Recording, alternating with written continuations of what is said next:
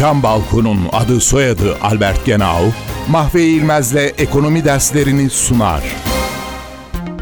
2015'te Türkiye ekonomisinde neler oldu?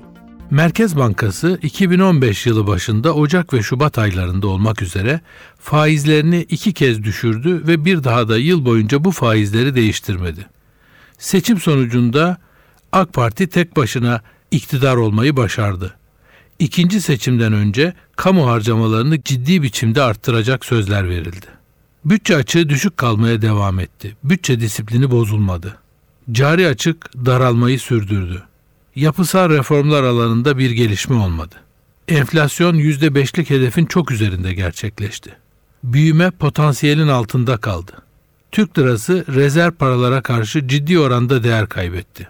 Gayri safi yurt içi hasıla dolar bazında geriledi, kişi başına gelir 10 bin doların altına düştü.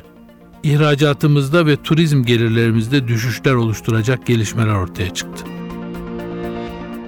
Isı camlı cam balkon devrini başlatan Albert Genau, Mahve İlmez'le ekonomi derslerini sundu. Balkondayız balkonda. albertgenau.com